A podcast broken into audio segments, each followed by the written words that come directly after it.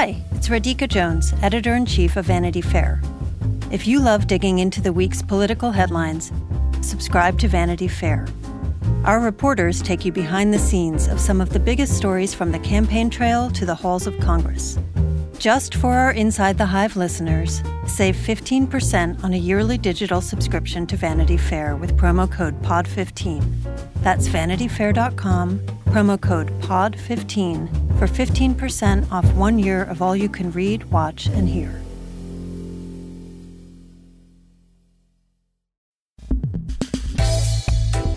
Welcome to Inside the Hive. I'm your host, Nick Bilton. Uh, I have a very exciting guest today. Jordan, do you want to introduce yourself?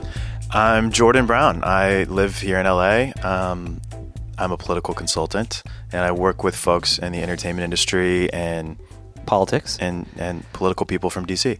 So every time there's like a someone visiting um, from uh, from DC who's kind of on the presidential circuit over the last year, uh, Jordan has been involved in that in some way. Uh, and so every time I see him, I'm always like, well, "What's going on? What's the gossip? What's this? What's that? And the other."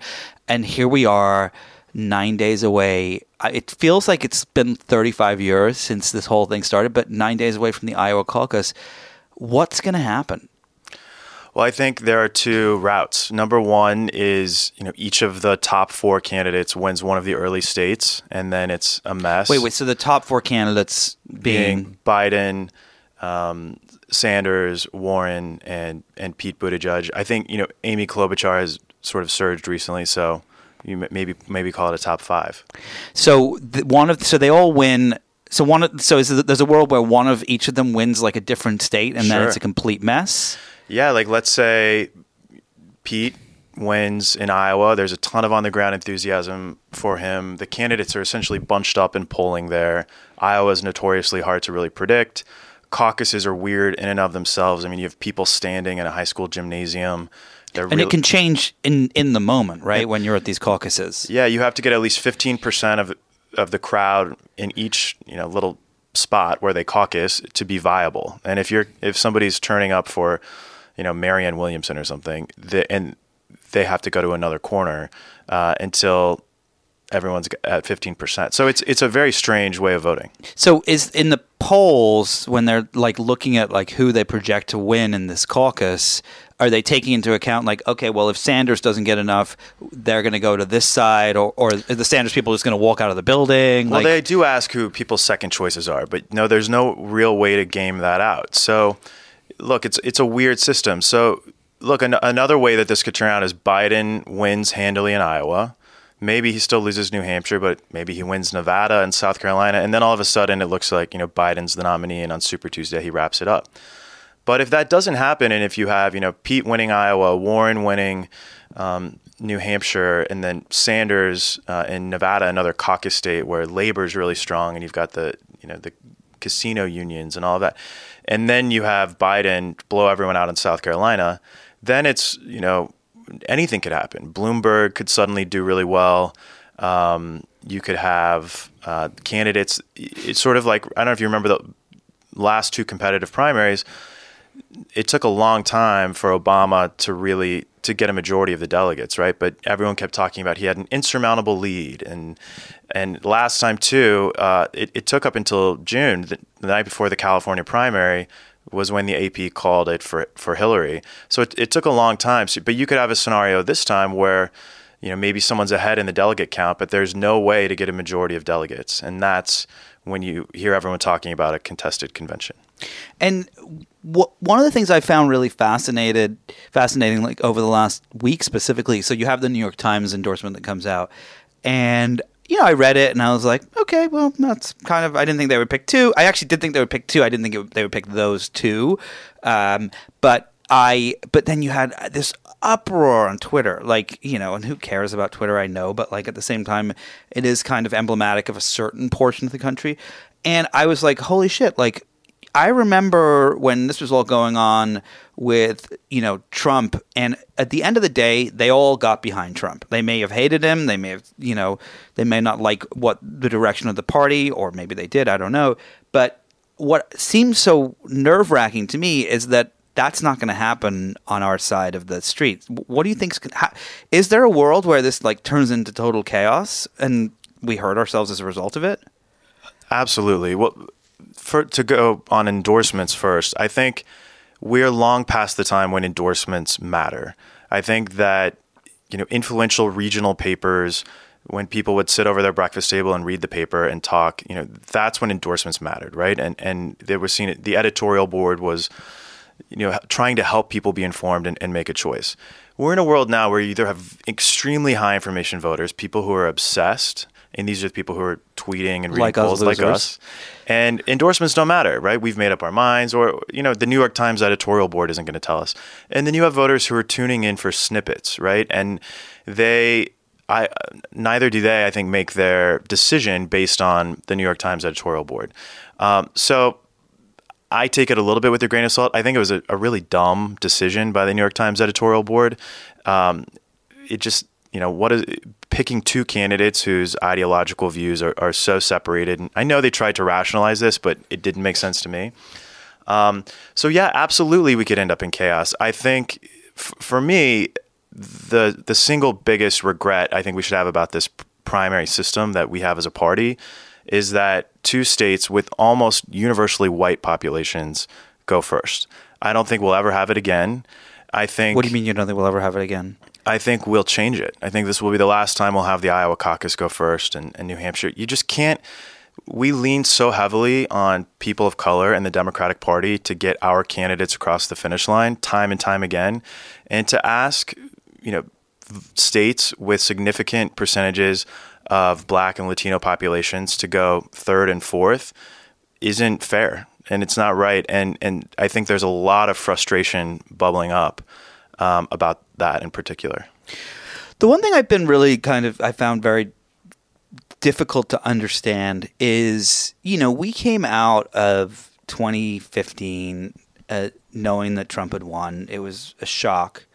Um, I, I think I'm just starting to get to the point where it's still I, I feel sick as I say these words, but where I can like look at the words President Trump and be like, oh yeah, that's the guy that's president. For so long, I would see those words or write those words or hear those words, and it would be surreal. Like, oh, this is just a bad dream. We're all going to wake up from it. And I and and now I'm just kind of at the point where it's like, okay, this registers th- this crazy shit that we're in right now, but but coming out of 2015 and into 2016, knowing what we were going to be up against in four years, how is it that the Democratic Party finds himself in a situation that they do today, where no one can agree? We're doing the same things we did last time with Iowa and New Hampshire going first. We're we're doing all these things that you would imagine someone would have stood up and said, "This is not. We did it wrong last time. This is how we're going to do it." So first off, I think we don't have the stomach for it, right? We we kind of say that uh, we're going to listen to the base, and where the Republicans just say like we care about winning, we care about tax cuts and Supreme Court justices, um, and I, I think that that's why you know we keep losing. It's because we have too many different ideologies, and that the Republicans are like. Eh, I could put my ideology aside as long as I get rid of abortion or this, that, or the other, and we win. Absolutely. So do you think that that the once we get and this has been my big worry is once we get to the point where someone rises above everyone, uh, you know, there's a bunch of upset people, you know, is it is there a fear in the Democratic Party that people that some people won't vote like the the Bernie bros will be yeah. like I'm not voting for sure. for Warren cuz it's not Bernie or something like that. Yeah, and, and, the other thing I was going to say to your last question that relates to this as well is that they've got sort of this virtuous cycle, you know, in air quotes, that they have created that we do not have, right? So they've got Hannity on TV, they've got Drudge on the internet, they've got Limbaugh on radio, they've got the Heritage Foundation and the Hoover Institution, they've got the evangelical movement. And they've now got a sophisticated digital operation with not only analytics, but predictive and AI. Like they're absolutely eating our lunch. And these things all, talk to each other. And we it's not that we're doing nothing or that we haven't learned. There are some really smart, great people, right? And there are some really great Democratic donors who are investing and getting our digital operation up and running again, and uh, and trying to play catch up, and you know messaging that's going to resonate with voters in the states that we need to win. So it's not that we're doing nothing, but we just don't have that. And but is there is there can we ever have that? Yeah, I think we can. I just think that you know, and, and it's not. This is not unique to America. I just think that often um, political movements that are conservative are, are more cohesive, and and so on our side, yes, there is a real fear that people, if their candidate doesn't win, especially uh, Sanders supporters, that they that they don't go to the polls. I mean, there's also a ton of misinformation. Uh, so I was I was recently somewhere talking to a 22 year old whose first vote was for Bernie Sanders, who tried to convince me that, and he firmly believed that Sanders had had more delegates than Hillary, and that the uh, nomination was stolen from him at the convention. And there are there are still hurt feelings about the DNC, you know, for four years ago, and it just to show you how different we are from the other side, like the RNC declared all out war on Trump, right? They did everything they could, and it was nakedly, openly, unabashedly, we cannot have it be this guy. And then it was him, and then he owned the RNC, and, and they all got behind him. I mean, Donna Brazile leaked a question to the Hillary campaign. Did that do anything to help Hillary? No. Did everyone in that building probably want Hillary? Sure. But it's a political party, it's a political organization. And I think you know, there was so much guilt about that afterwards. And, you know, Tom Perez inheriting the DNC and saying we're going to get rid of super delegates and, and clean this all up. But the job of the party is to put forward the candidate that it thinks can win in a general election. From a digital perspective, uh, the thing that uh, I keep thinking about is, um, on the one hand, you've got Brad Parscale, who's who's just a you know, he was a web designer sitting around in his underwear, like making web banners, and all of a sudden he's now running this campaign. But, you know, there have been people I've spoken to at the, um, uh, at both Twitter and at Facebook who worked with both political parties. And I don't mean to keep ragging on the Democrats, but this will be my last moment point of it. But and I, I heard from someone very high up at Twitter that was like, we tried to work with some of the like with the, the Hillary folks and other folks, and it was like really really difficult because they had this ideology.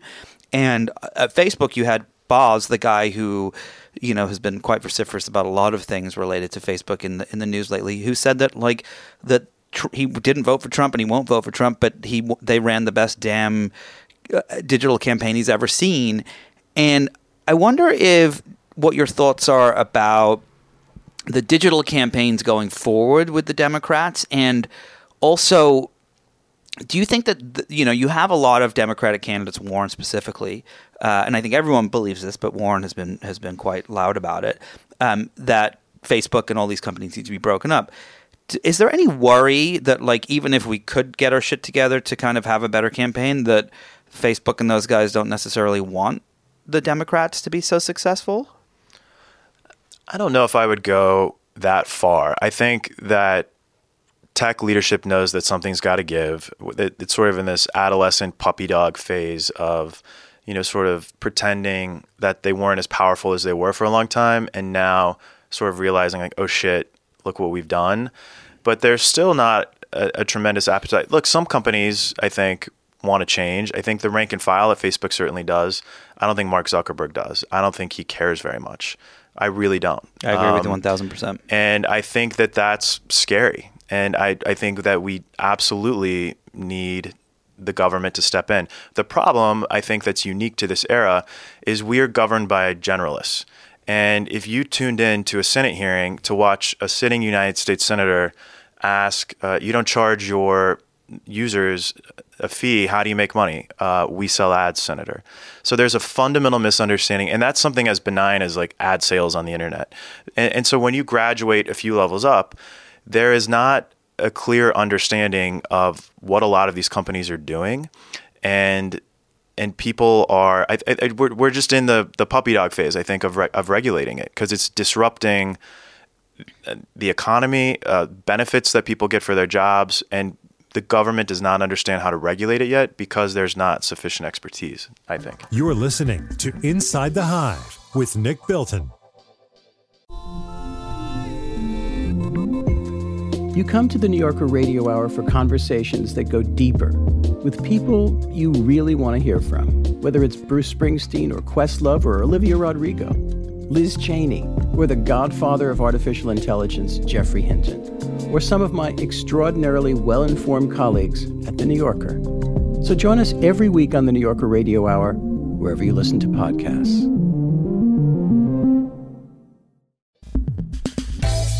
when you look at what's going to happen in the next few weeks with these these first caucuses and and um, and the first you know votes coming through, do you do you think that there's a clear potential clear winner like a Warren or something like that, or is it just it's really going to be seat of our pants as we watch? Look, I think I was in Iowa recently, and the strong impression I had was, you know, the reason it is an interesting state, despite not being that diverse, is retail politics on the ground, energy still matters, which is cool in its own way. The two people who had that in spades are Elizabeth Warren and Pete Buttigieg, and that was and, and to some extent Andrew Yang, and there was a tremendous on the ground enthusiasm for him. So I think given that you know any campaign kind of knows like if you have a great field operation that's good for you know three, four, five points, right beyond what the polls tell you, because we've identified our our supporters, we know how to turn them out, we have a plan of getting them to caucus, et cetera. So I would say that that's going to help Pete and Warren do better than uh, the polls say. I think uh, Biden, you know, the reason he's so solid in the polls and even ticking up, I think, is is just because that number of undecided voters was so huge. And as that starts to shrink and people make up their minds that, you know, they're kind of breaking for uh, this known quantity and, and this familiar guy. And for all the panic in the establishment about Biden, I mean, he, there's been nothing major, right? Like he he may not turn in a master class every night, but you know he's got reasonable answers, and the things that he wants to do with the country are are progressive. And there's none of these top candidates who's not going to be one of the most progressive presidents we've ever had.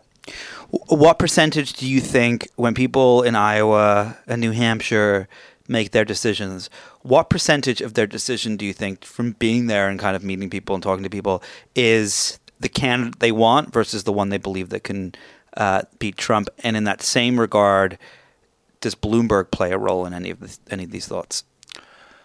I think for the most part, voters are going to choose somebody who they think can beat Trump because they've they've got a gut feeling that four more years of this is not only something we don't want, but it's something that we the country may not be recognizable after.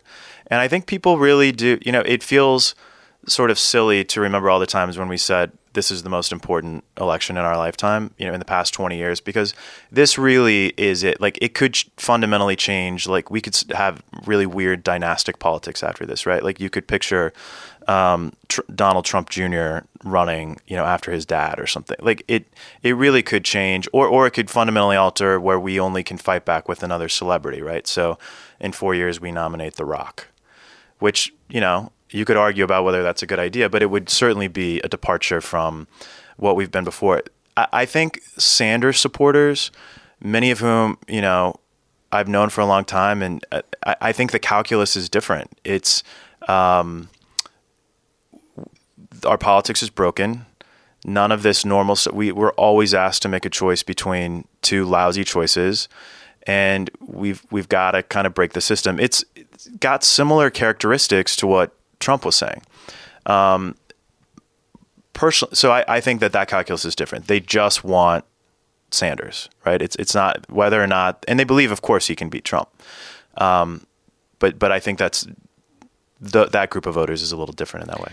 And Bloomberg, I don't think he's on the radar of a lot of voters. I mean, he's he clear- kind of came out like I remember when his campaign first came out, and uh, my dad lives in Wisconsin, and he um, he reached out. He's like, "Do you see the Bloomberg ad?" And I was like, "No, I haven't seen it yet." And he, he said, "Oh, it's on TV." He's like, "It's great." Yeah. And he's like, you know, we're all talking. Everyone's talking about it. It's great. It's a really good ad. And like, I watched it. I was like, wow, it's a really good ad. Like, he's right. You know. Yeah. And and then, and that was like the last I heard. Well, I think what's really smart about Bloomberg and you know who I really like and Steyer, who I think should have not run and should have just you know spent his money on helping candidates up and down the ticket.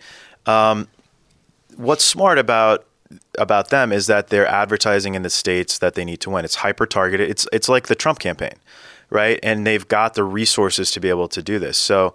Uh, if you watched, you know, California is important for the first time in many years in in this primary season, and if you were watching the impeachment hearings a few weeks back, every single commercial break was a Steyer ad and a Bloomberg ad. So those guys have got the money to compete. They they are doing hyper targeted stuff. So I think Bloomberg, you know, if if you talk to his team, I mean, he's kind of openly saying at his events, you know, with with you know behind closed doors, he's got to sort of pull an inside straight to do this, right? So I think the calculus that he made was Biden seems to not be able to necessarily put this away. I think the panic has died down a little, but you know, Bloomberg sort of saying, "I'll offer myself up in case of emergency, break glass, so that the party doesn't have to nominate, you know, somebody who's going to lose in 40 states." And do you think there's a chance that he might pull through, or is it a real long shot at this point? There's absolutely a chance. I mean, the other thing that we don't talk about a lot is is for you know of these leading candidates, you know, Trump and then several of the Democrats are really old older.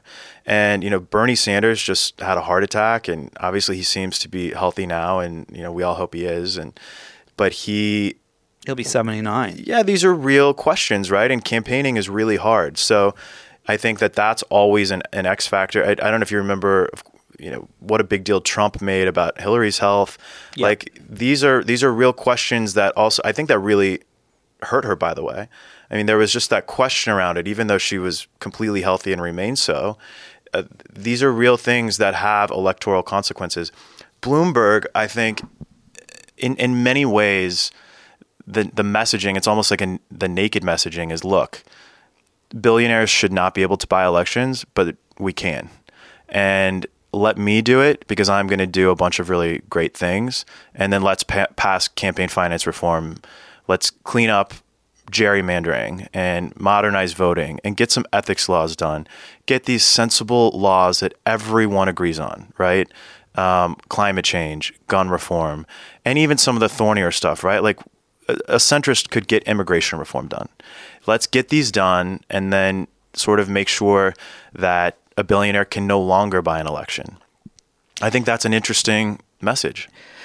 So this week, there's an impeachment going on, and it seems almost like people have like burnout about the whole thing on both sides of the aisle. Um, it's you know it's funny. I was I clicked on earlier in the week a, a, a New York Times news alert where it's like historic impeachment, and I'm just like, well, it's it's not going to do anything. Like you know, or or is it? So my question, I guess, is like, is will this affect voters' opinions in any way, shape, or form, or is this just theatrics that says like that the Democrats are not not theatrics, I guess, but the Democrats are saying like, look, enough is enough. We want to make a statement. This is the only way we really can.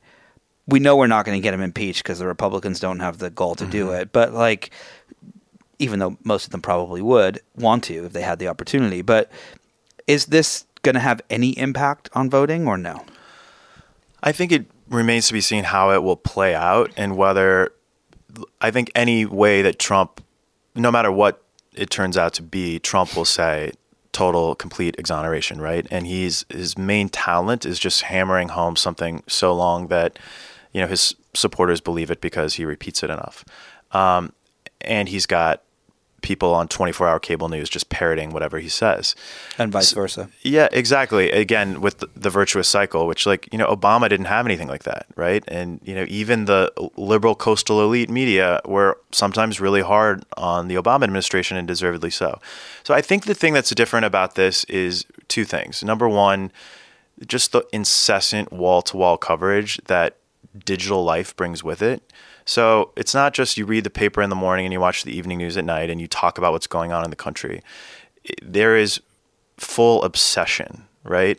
And that is not just driven by the phones that we have in our hands all hours of the day, but also by our media diets and the fact that you can just be so curated and tribal that you're only getting people who agree with you. So I think that those two things taken together are what make this feel so different from, let's say, the Clinton impeachment, where it was really a national conversation. Of course, it was hyper partisan. There was, you know, not to make it sound innocent, but it was different. You know, it was before we. It was obviously the first story ever broken on the internet, and so I was- remember watching it. I remember being literally watching a television and and you know being glued to it. Whereas with this, I can barely follow the tweets. Like, Right.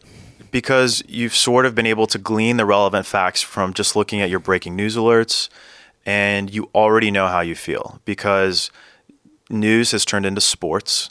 I mean, if you listen to like the themes music that they play when they're coming back from tele- television commercial breaks uh, at the debates, Yeah. you could you know be forgiven for thinking that it was like a boxing match, right? And the way that it's covered is like that too. So I really think that the only way out of it, obviously, we have to have some rules around figuring out um, how to verify factual information. I have real empathy for people who say, you know, is this true or not? Like my dad, who has voted for Democrats and Republicans, will often send me links and say, like, "Hey, I really don't didn't like this that this politician that you like did," and I'll have to say, like, that's that is actually not true. Like you clicked on that on Facebook click here. This is a news story by journalist. And, you know, he asked legitimate questions like, well, why should I believe that over that? Like, people Well, have a hard time. It's what's it's so fascinating with digital culture. Like I remember I was at the New York Times maybe 10 years ago or so and maybe a little longer. And it was uh, and, and Twitter, you know, you, we had just started to get reporters and um, and editors on Twitter. And um, and it you know had some impact, but it was usually that a t- it was usually the, the mainstream media covering a tweet rather than tweets going you know completely viral. And WikiLeaks had put together a fake news, a fake New York Times. They literally built a fake New York Times, and they put an op-ed on by Bill Keller, and um, and then they tweeted the op-ed from a Bill Keller Twitter account that looked like Bill Keller's Twitter account, and I retweeted it. And I quote tweeted it and said like, a quote tweets didn't exist, but I tweeted the link and I said smart piece by Bill Keller. It was actually, uh, I I forget what the piece was. It turned out that the Bill Keller tweet was fake, and it was back when Twitter, when you, you couldn't tell the difference between a number one and an L, and they had done a Bill with a with two ones or a one one, and I fell for it, and I was I covered Twitter as a journalist, and it's like I can't, and I this is what frustrates me so much about Facebook is that they say they don't have a responsibility about what people say, but they absolutely do. Like they they could help people understand what is complete bullshit and what is not, and maybe what's in between. Right. And they just choose not to. Well, there's real fear, I think, from the uh, that they have based on how strong that virtuous cycle is on the right, right? Like, th- remember when Obama just tried to put a public option, right, and how innocent these times feel. Sarah Palin convinced the country that this meant that if your grandma was sick, the government would decide if she would live or die. The death panels. Like that's what we're up against. I mean, I, you could debate the low points of our culture in the past few years, but one of them certainly has to be when a guy drove to Washington D.C. to a pizza parlor because he thought there was Hillary and Obama were operating a child sex ring, and he was gonna In the basement that didn't even have a basement. yeah, so I mean, this is and who you know, I don't know anything about that guy, but but there are people out there who they don't know what's true and what's false. And so until we fix that, we'll have stuff like this happening and it's sort of compounded by the fact that we're gerrymandered to death, right? And these things go hand in hand. And so the only way is, you know, this asshole like Kevin McCarthy, who represents the district where I grew up in Central Valley of California, is ever going to lose is to get primaried by an even more psycho Tea Party person, right? Because the it, everything's so gerrymandered. So we can't until we fix that. People ha- have no incentive to compromise uh, and to, to come together or to even acknowledge reality. Like the fact that wh- what is Mitt Romney doing in the Senate right now? You know, he just came out today and said that he doesn't really feel the need to support Democrats calling witnesses in the trial of the president. Why did he go to the Senate? You know, it wasn't it to be a check on Trump.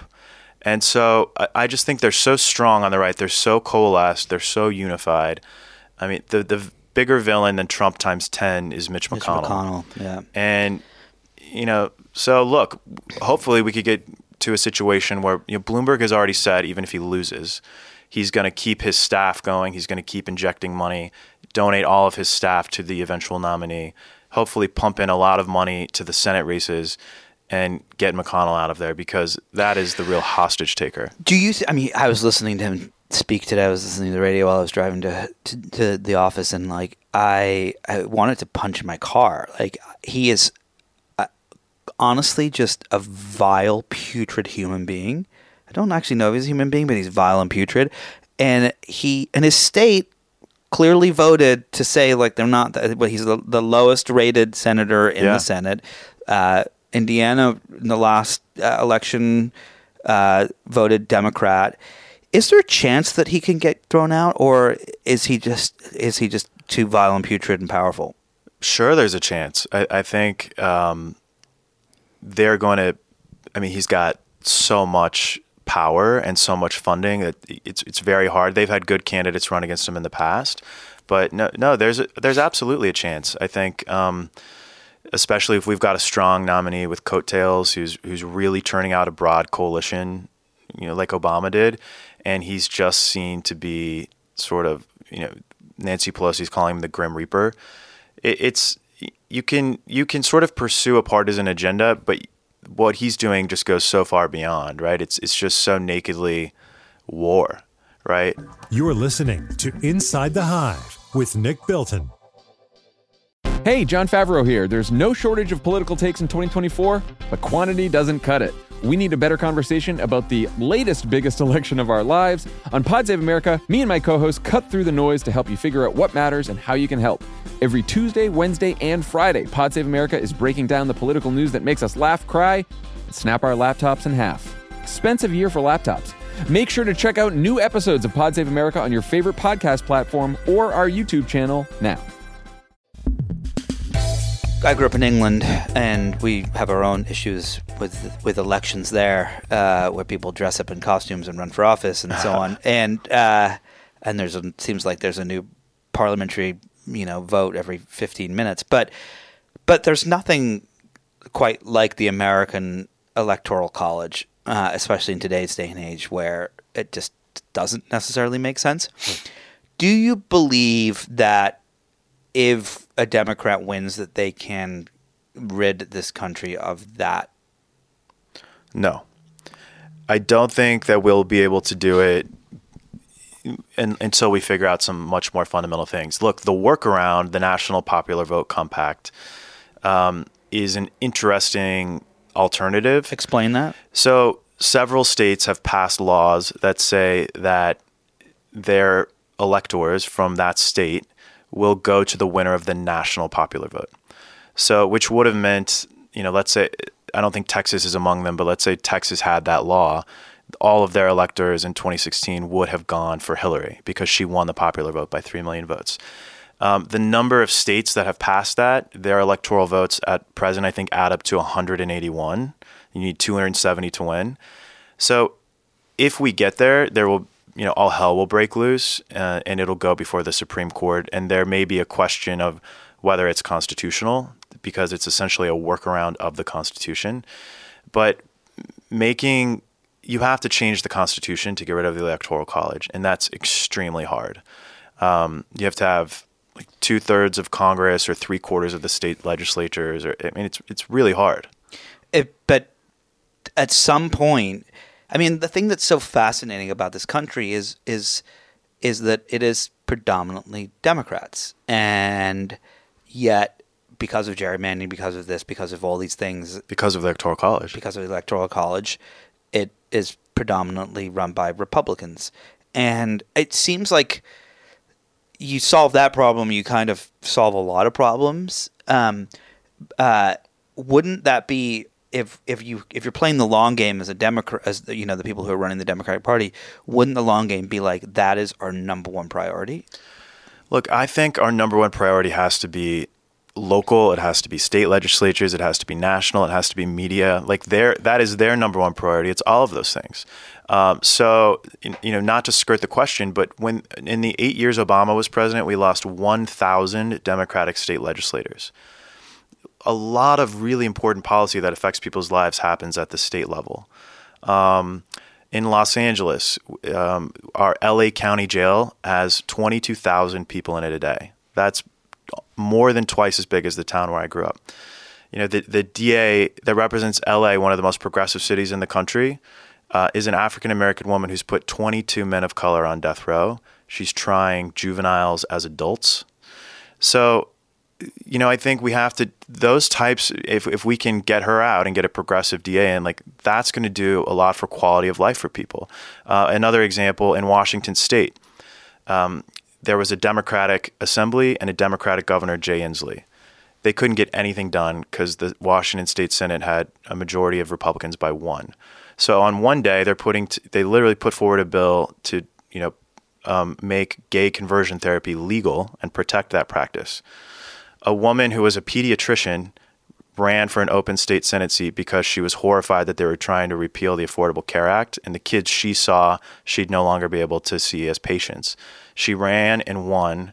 The majority flipped. They now have they're now able to do progressive legislation like climate change protection and Medicaid expansion. So, you know, everything at, at every level matters. Um, getting rid of the electoral college, of course, matters, but you know, I think these things come in, in waves, and there's a lot of the only thing that can be a little bit comforting about the era we're going in before is like we, we've lived through similar things, and it feels really scary because it's our lives now. But you know, in, in the progressive era at the beginning of the 20th century, they got food safety laws, child labor laws, the 40-hour work week, women's suffrage, yeah, direct election of U.S. senators. Before that time, you know, corporate tycoons would bribe um, state legislatures to make them U.S. senators, and that's how we, we did it. You know, in the '60s, when you know there were so many, all, all of our sort of national leaders were were being gunned down, and there were riots, and it was this scary time when the nation looked like it could be torn apart. We got the Civil Rights Act and the Voting Rights Act and the Environmental Protection Agency, and we got Medicare and Medicaid. So I think we are due for something like that. If history is any guide, where we can get a lot of, we, we've got to shore up our democracy. Uh, we've got to figure out how to, you know, let citizens discern fact from fiction, and if we can do that in the next decade, I think you know we'll be okay. But you have a worry um, that the the country is at a crossroads, right? That there's like this, you know, that there's this moment that we get to decide what happens next and if we make the wrong decision that could affect things for a very long time. Mm-hmm. Talk, talk a little bit about that. Well, I think I think that we suffer as a country from being brought up with the idea that America is exceptional. Um, you know, if you remember the pilot of uh, was it Newsroom? That that Aaron Sorkin show where he kind of goes off on saying like America is seventh in child yeah, mortality. It's great, yeah, yeah, it's great because it points out to you that it, by sort of every measure of quality of life, the United States isn't number one. We're not the most free. We don't have the highest life expectancy. We're not the wealthiest. We're not the most educated. Um, our own citizens don't rate our quality of life as higher than other places. So I think that we suffer from that. Um, and yes, it, we've got to do we've got to really do something about it. Like if, if we don't clean up the way that we vote, um, the, the only way the right is holding on to power is by keeping people from voting, right? They're making it harder to vote. Uh, secretaries of state in Republican states are are taking people off the vote, voter rolls whose whose names are sound like you know they're minority voters. It's really insidious, and the Koch brothers are, are funding that, and others. So we we need good governance, and and I think there are great organizations like Represent Us that's nonpartisan that um, are advancing this all over the country, just trying to put in ethics laws. They're building partisan, nonpartisan coalitions to just say like, hey, we can all agree that our state legislators shouldn't be able to take bribes. Um, we can all agree that you know voting should be easier, automatic voter registration when you turn 18, um, being able to vote at home. Uh, simple, basic things that other advanced countries have had for years. One of the candidates that doesn't, you know, get talked about a lot, and I'm guilty of it on the show too, is Andrew Yang, and I think he's probably one of the people who has been thinking the most about the future uh, in a very real way, talking about automation and universal basic income and so on and so forth. Do you think he'll have a impact on if he doesn't win? Uh, that he'll have an impact on whoever ends up going up against Trump, or and that topic will, uh, because it seems to me that you know automation is going to be in the next couple of decades is going to be the biggest changing force in uh, in globally that we've ever that we've ever you know seen since the industrial revolution. Is is that going to be the thing that we're going to be talking about, or we, is it going to be another one of those? We'll talk about it after the fact. I think absolutely we'll be talking about it, and I think there will be a lot more politicians like Yang who have that as part of their, you know, one of the top two or three policy proposals. Um, there are several mayors talking about it. There's, you know, this great young mayor in Stockton, California, Michael Tubbs, who's doing a universal basic in- income pilot with his citizens where they can sort of see if they're better off or not. Um, but I think, you know, something that may be interesting too for your listeners to check out is Richard Nixon came extremely close to signing uh, to passing universal basic income. I remember reading about when this, he was yeah. president, and one of his senior staffers sabotaged it. It's a fascinating story, but um, so this is this was something that wasn't necessarily partisan. It was sort of thought of as this could replace the constellation of other social safety net things that we have. Um, there are worries, you know. I, I think in the same way that George Bush wanted to privatize Social Security and, and people were worried about that. I think there are worries that you know your universal basic income shouldn't um, replace all the other social safety net things. But yeah, I mean, there's not a lot of evidence. You know, a lot of politicians. I think the Democrats really you know messed this up over the last 20 years since NAFTA. Would just say like, oh yeah, w- there's worker retraining, right? And that doesn't feel good to someone. Your job's getting outsourced, but we're going to train you. Like it's it's scary, and there's not a lot of evidence that that works um, when it's been studied. So yeah, we're gonna have to do something. You know, the gig economy isn't working. Um, income It's inequality. working for the people that run the gig economies and the you know people in Silicon Valley who've made billions of dollars, but it's not working for the people who are in, in the in the gig. And how long can we expect people to do this? Like, if you really think about what's life like for someone who's an Amazon delivery person who or or is an UberX driver and they've got to have another job in a Walmart stockroom, uh, and they're working t- themselves to the bone to have not a very good quality of life. When I meet people and, and we know many in LA who have the gall to say to me, if Elizabeth Warren's the nominee, like I think I'd have to vote for Trump or I don't know who I would vote for. I want to slap them. And it's like one person is locking people in cages and trampling on the Constitution, and the other person might eat into your NetJets budget. And how dare you? Uh, so I, I think people who are really benefiting from this economy, who are few and far between, don't understand how dangerous the moment we're in is with the income inequality that we've got, which is worse than pre-revolution France when they solved it with guillotines.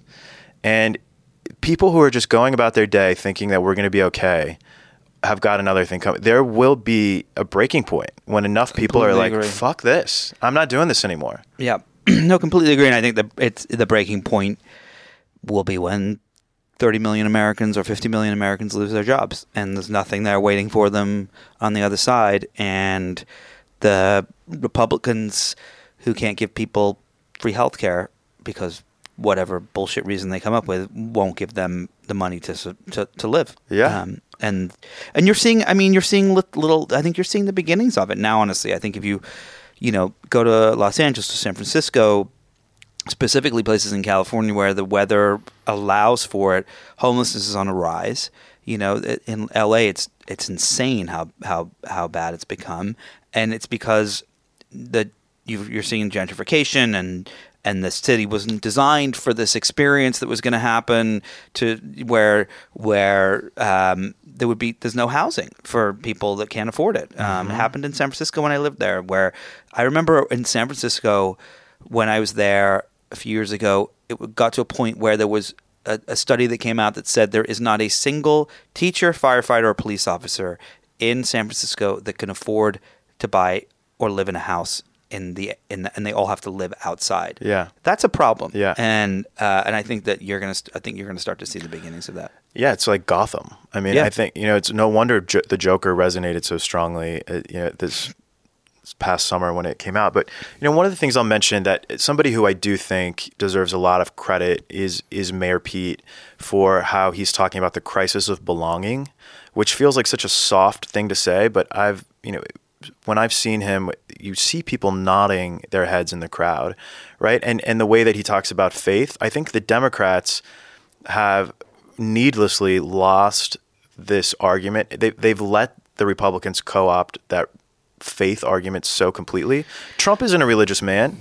Yeah, I mean, there's nothing I- about him that's religious. No, there's not. The, the, there's wa- that one clip that I sent to someone. Um, uh, I've sent to a bunch of people of of he's he before he became president. He was um, he was asked on I don't know some Fox show like. You know, do you read the Bible? He says, "Oh yeah, I read it all the time." And he's like, "What's your favorite part in the Bible? What's your favorite verse?" I love them all equally. He says, Yeah. and then and then he and then he says, "You a First Testament guy or Second Testament guy?" Ah, like them both. I like Yeah, them both. And it's like, give me a fucking break. Like, you don't even know. You wouldn't know Isn't a Bible if it hit new? you in the face. What's Yeah. that? Is it first and second or old and new? Old and new, I forget. Yeah, that's right. See, it shows my my Yeah. understanding of the Bible. You but know still, more than like, Trump still. Uh, uh, first and second edition. Uh, but but the point is, it is so obvious that he is not. And yet, you're right. I remember I, we had Marianne Williamson on the show, and she Mm-hmm. said, and I think she had a really like strong point to make. What she said, um, you know, that the Republicans have co-opted religion and. Uh, and she predicted this many, many years ago, and a a story I read about twenty years ago about her, Mm-hmm. And and that like if the Democrats, the Democrats need to be more accepting of people who are religious. Well, look, I grew up in a town of 8,000 people 100 miles from here, but a world away, a, a- an oil town at the bottom of the, the Central Valley in California. And I've never, you know, the, the people I grew up with, you know, went into the military or they went to work in the oil fields. Like it's a different world. And I've never really heard from them when I've, you know, done an event for Hillary Clinton or Obama or someone else. But I do hear from them saying, you know, like I, I like how Mayor Pete talks about his faith. I like that he served in the military. I, I think one of the interesting things that you know a grad student will write a thesis about a few years from now is um, I'm very curious why the left in sort of like the Twitter sphere hates Mayor Pete so much. You know, he's he, it's very interesting to me, and he's a progressive candidate who's sort of resonating with the kind of voters we may need to win back uh, to win the electoral college. And I I just find that I think it's really interesting.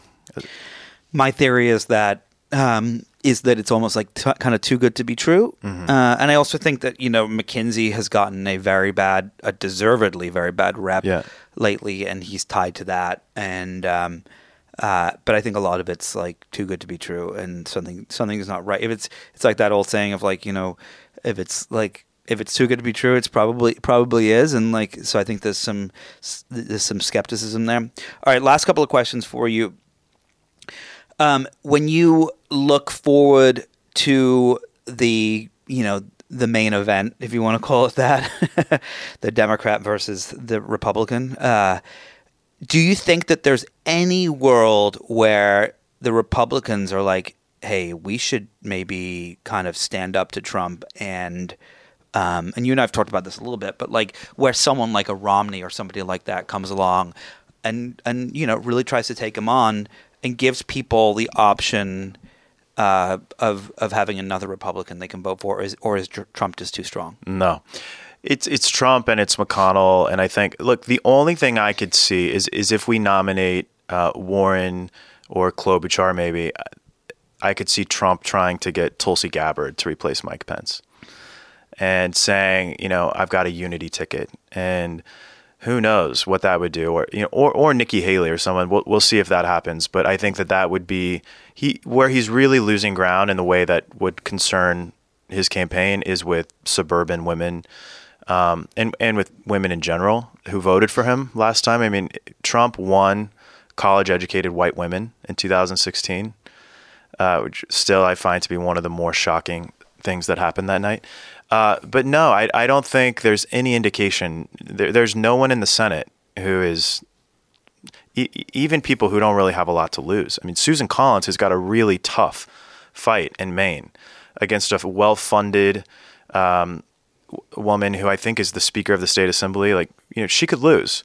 And one way that she could really help herself probably is by coming out against Trump. I mean, you see Lisa Murkowski from Alaska saying some of the right things, but the fact that Mitt Romney, with with the stature that he has, who really has nothing to lose in a very safe seat in Utah, not up for reelection for like four more years, isn't saying we got to get this guy out. Like, I don't think, I, I truly don't think there is anything that could come out that would change the calculus. Oh, I, I completely agree. He could he could Trump could literally have a pedophilia ring under the White House and in a dungeon and like it wouldn't matter. And there was if it's just there's nothing that could happen. Or you know, Melania could say, you know, he's, you know, he, he hit me. You know, the the long rumored strangling video in the elevator of Trump Tower could come out, and there would Any- be nothing some. would- nothing Kellyanne would. Conway would, would be saying he's a champion of women. yeah.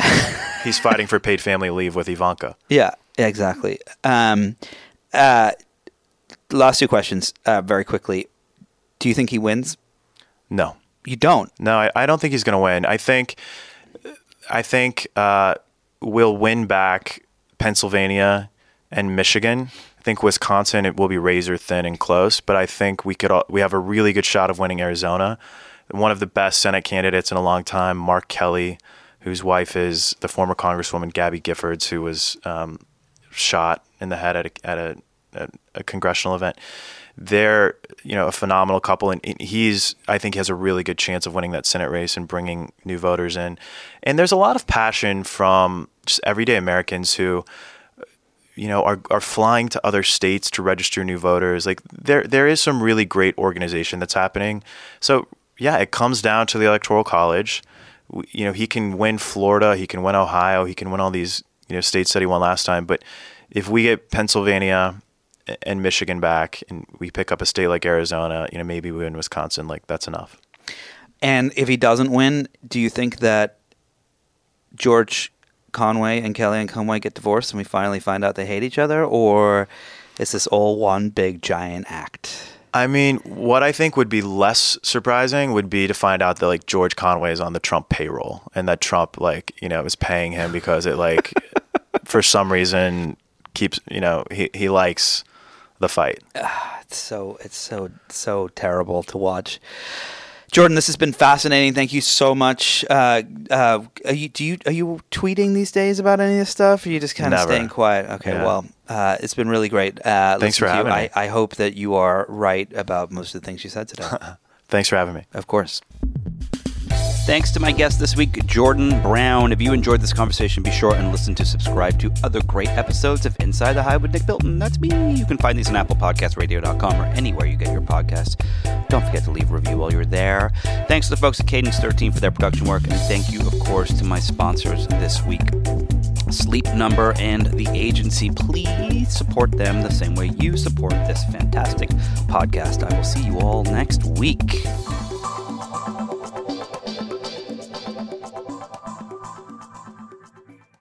Three, two, one. Political Breakdown is a daily politics podcast from KQED in San Francisco that goes deep into the issues you care about. I'm Scott Shafer. And I'm Marisa Lagos. Look, 2024 is gonna get weird. Who decides when there's been an insurrection or not? We're still in the innovation phase of AI. And that is where you see that they're not actually being equitable and trying to build a utopia where we can all use drugs happily together. But whatever happens this election year, the KQED politics team is in this with you. Political Breakdown. Find it wherever you listen to podcasts.